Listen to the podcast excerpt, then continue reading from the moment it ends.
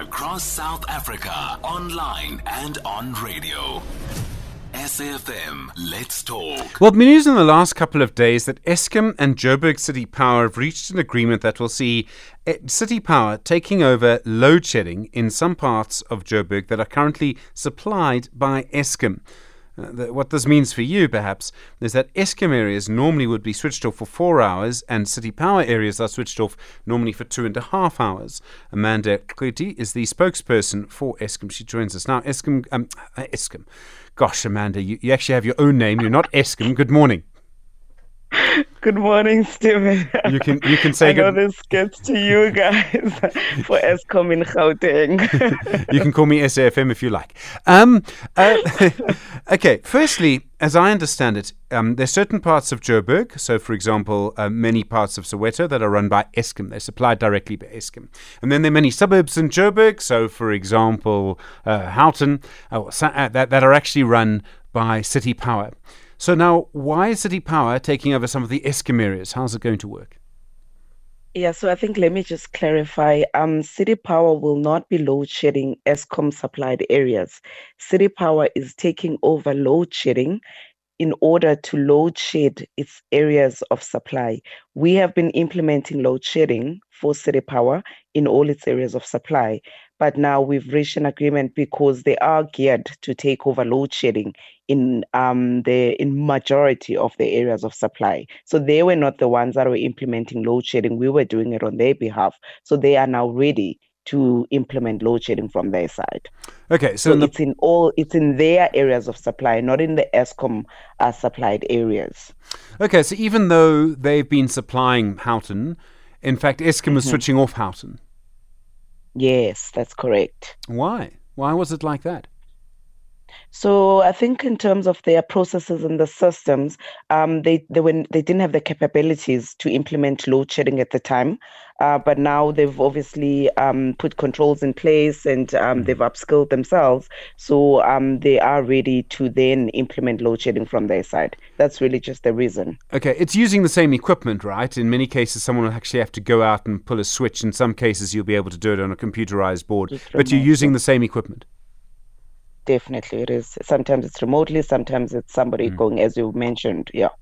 And then just to be clear, um, in the past I know um, Eskom had problems with their Kuruleni because that wasn't actually implementing load shedding. This was a couple of years ago now. Mm-hmm. Um, you ended up taking over load shedding and doing it for them because they weren't doing it properly, and that was a deliberate choice on their part. This is very different to what's happening here. This is actually only it's about totally technical ability, is that right? It's totally different. Um, it has nothing to do with uh, the municip- uh, with City Power not having had implemented load shedding because it was done from our side. It's because they now have the capabilities and they will be able to implement load shedding on their side. Hence, we are now handing over to them to start uh, implementing it from um, from City Power. Okay, so I mean, a lot of areas then have been. I mean, I live in an area which is supplied by City Power. Um, I mm-hmm. presumed it was them that was implementing the load shedding, and we get cut off for two and a half hours at a time. Were there other areas supplied by City Power where the load shedding was implemented by Eskom, where they were being switched off for four hours at a time? But that would then be uh, during the different stages. So it wouldn't, you wouldn't, um, for example, on stages one to four, be switched off for four hours, you know, because remember, uh, we follow um, okay. that it's it's based on the different stages. So the higher the stages, um, I think uh, uh, from five and above, you would have those two blocks of mm. four hours and one block of two hours. So that would be the difference. It's dependent on the stage that we are on.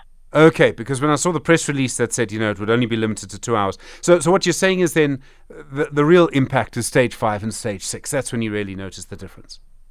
The difference, yes. It's okay. The higher stages of load shedding. Okay. And then the areas of Joburg that are subject to load reduction. Now, these would be areas that are supplied by Eskom. There's no change in load reduction, right? That's different. So you're talking about load limiting, um, the, the pilot that we implemented around the Fourways area and also in Riverside. We, um, we impl- uh, it's a pilot that I think we started on the twenty-third of July, uh, load limiting, whereby we, um, instead of completely switching off um, the customers in those areas where we had installed smart meters, uh, we re- we redu- we request the customers to reduce their load to ten amps, and then they can still use their uh, their lights, the T V, the alarm systems, and so forth. So it's load limiting. There is no change in those areas. So I think it's important. I'm, I'm glad you asked that questions. That question. The customers in those areas will still continue to be load limited because they do fall under Eskom supplied areas. Okay. So we there is no change. They will still experience load limiting. Okay, because there's so many different things with electricity now.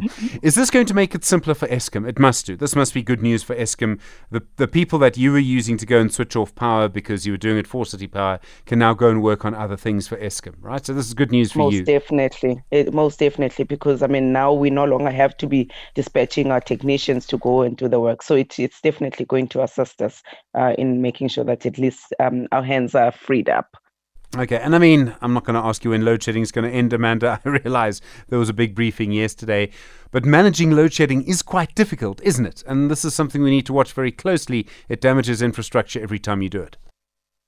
We definitely need to watch it very closely. Um, but I mean, like we've always said, that we do have controls in place to try and make sure that we protect uh, our infrastructure. Um, I mean, it was never designed to operate in such conditions.